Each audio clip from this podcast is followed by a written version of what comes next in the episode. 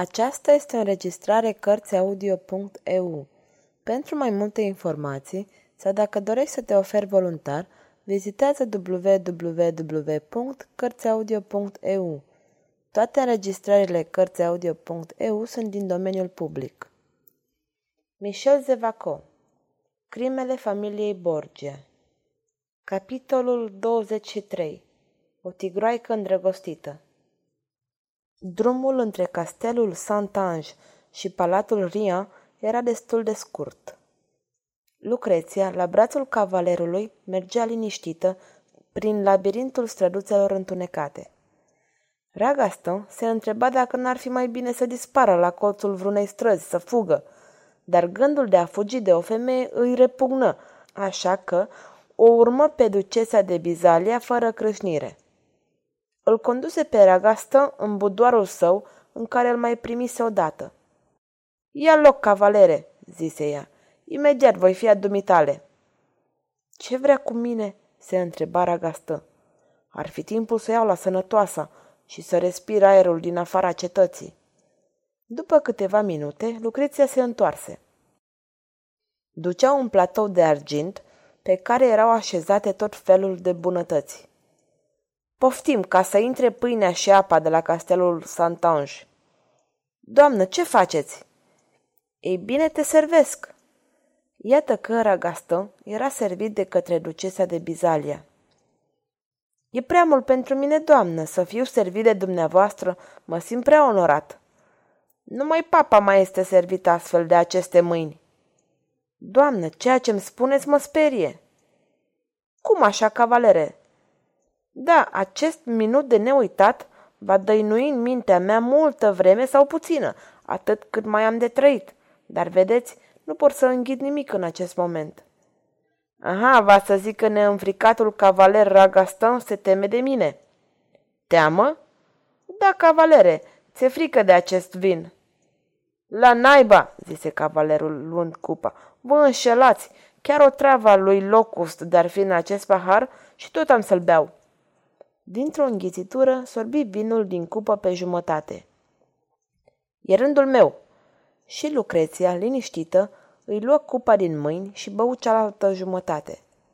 Vezi, dacă ar fi otrăvit, am muri amândoi. Ce femeie ciudată! Se joacă cu cuvintele morții așa cum s-ar juca cu cele de dragoste. Niciodată nu m-am distrat așa de bine. Deci, cavalere, ești convins că sunt în stare să otrăvesc oamenii? Doamnă, vă cred în stare de fapte mari, atâta tot. Cred că, dacă vă stă cineva în cale chiar o existență umană, dumneavoastră nu vă dați în lături să distrugeți totul, așa cum meteoriții ard în calea lor tot. Bine, lasă. Explică-mi acum cum ai scăpat din celulă și cum se face că purtai pelerina, pălăria și sabia fratelui meu, atunci când ne-am întâlnit. Foarte simplu. Fratele dumneavoastră m-a vizitat să-mi facă o propunere mizerabilă. Îmi oferea libertatea în schimbul secretului unei femei. Cine e femeia? Beatrice, fata contelui Alma, a cărei mamă a fost de curând asasinată. Și? Am așteptat ca monseniorul Cezar, exasperat de mânie din cauza răspunsurilor mele, să se năpustească asupra mea pentru a mă ucide. Și lucrul s-a întâmplat. Așa că l-am imobilizat pe fratele dumneavoastră, l-am pus în locul meu în lanțuri și am ieșit.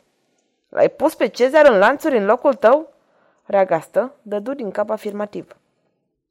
Și îmi spui mie asta? Mie? Dacă m-ați întrebat. Lucreția se apropie de el.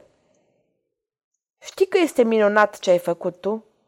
Mă copleșiți, doamnă. Nu, te admir.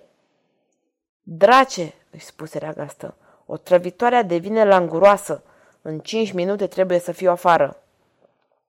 Lucreția, cu o voce tremurătoare, întrebă.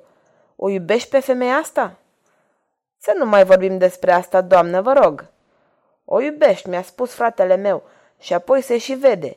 Ei bine, n-are importanță. Sau, dacă vrei, eu am să ți-o aduc eu. Doamnă, iubește-mă, Ragastă, iubește-mă, voi face tot ce vrei. Vrei să părăsești Roma? Vrei să fugi? Acolo, pe Mediterana, pe insula mea Caprera, am un castel fortificat. Nimeni nu te va căuta acolo. Am să ți-o aduc și pe Beatrița ta și o vei iubi cu condiția să mă iubești. Mi-e scârbă, doamnă, îmi faceți greață. Da, știu, dar îmi place și mai mult, draga stă. Disprețul tău mă înnebunește. Scuipă-mă în față dacă vrei, dar iubește-mă. Nu vrei să fugi, bine. Vrei să fii un cezar mai frumos, mai puternic, mai mare, vrei? Voi coborâ în cavourile de la Santange și îl voi ucide pe fratele meu. Vrei? Tata, îl am la mână. Știu cum să-l terorizez. Va face ce vreau eu. Dacă nu, îl voi ucide și pe el și te voi pune papă în locul lui. Ragastă se ridicase. Lucreția, înlățuită de gâtul lui cu o mână, cu cealaltă se despuia de mătăsurile și voalurile ce ascundeau goliciune. Iubește-mă, iubește-mă! Doamnă, o treaba dumneavoastră cea mai puternică, pumnalul cel mai ascuțit, orice, dar nu atingerea. Dragostea dumitale, lasă-mă, lasă-mă, cuvintele tale îmi fac greață, miroșa crimă, mă dezguști. Iubește-mă, iubește-mă, să-mi fie dată limba la câini dacă am insultat vreodată o femeie, dar pe tine, târfă spurcată, am dreptul să te insult. Cu un efort mare, reuși să scape din îmbrățișările ei. Brațele Lucreției căzură. Se dădu înapoi albă la față. Nu vrei să faci dragoste cu mine?" țipă ea. Nu. Lașule! Lași, într-adevăr, fiindcă nu cruți universul de prezența ta, fiindcă nu te omor.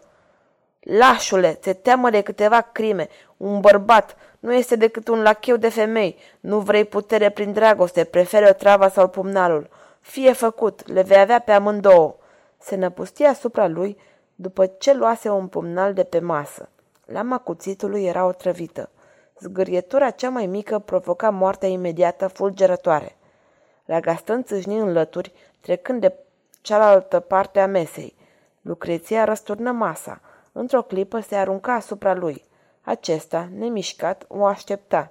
O prinse de încheieturile mâinilor. Lucreția spumega. O să mori!" urlă ea. Doamnă, spuse Ragastân cu un calm nezdruncinat, aveți grijă să nu vă înțepați și lăsați cuțitul. Îi strânse mâinile cu putere. Lucreția scoase un țipă de durere și pumnalul îi căzu pe vârful piciorului, apoi se înfipse vibrând în parchet. Lucreția în acest moment se răsturnă, se rostogoli. Ragastă, în genunchi, o ținea strâns de mâini. Luă pumnalul. Lucreția se îngălbeni. Sunt moartă! Vă iert, spuse el cu răceală. Adineauri l-am iertat pe fratele dumneavoastră, asasinul. Dar să nu-mi cădeți încă o dată în mâini, cam să vă strivesc ca pe niște năpârci. Se ridică și, luând pumnalul, ieși din încăpere. Lucreția se ridicase și ea, palidă și turbată. Bătu furioasă într-o sonerie și urlă. Gardă, la mine! Este un asasin aici! Ușile se deschiseră la perete. Oamenii înarmați, îmbrăcați sumar, se iviră speriați. Este în palat, nu poate scăpa. Toate ieșirile să fie păzite. Este asasinul ducelui de Gandhi. A vrut să mă înjunghie. În același timp se lansă pe urmele lui Ragastă, urmată de vreo 20 de gărzi și la chei, în timp ce alții se precipitau către ieșiri, încărcându-și archebuzele. Ragastă trecu prin două sau trei încăperi. Acum se găsea în vasta sală, al cărei flux îl admirase în prima seară, sala ospățului. Atunci auzi voci, zgomot de pași apropiindu-se. Auzi chiar vocea Lucreției. Privirea lui pătrunzătoare făcu ocolul sălii. Își aduse aminte că, urmărind picătorile de sânge în noaptea crimei, ajunse în Tibru. Porni pe același drum. De-abia ieși pe ușa din spate că Lucreția intră pe cealaltă. Iată-l, îl prindem!" strigă ea. Traversă cu pași grăbiți sala și porni după el, urmată de un întreg alai. Când ajunse în sala ce dădea spre Tibru, Ragastă se pregătea să treacă dincolo. L-am prins, luați-l!" ordonă ea. Ragastă izbucni în râs. Oamenii se opriră nehotărâți. Lucreția a început să adreseze cerului tot felul de cuvinte și de disperare și furie leșină. Ragastă încălecase fereastra și reușise să se arunce în apele fluviului Tibru. Sfârșitul capitolului 23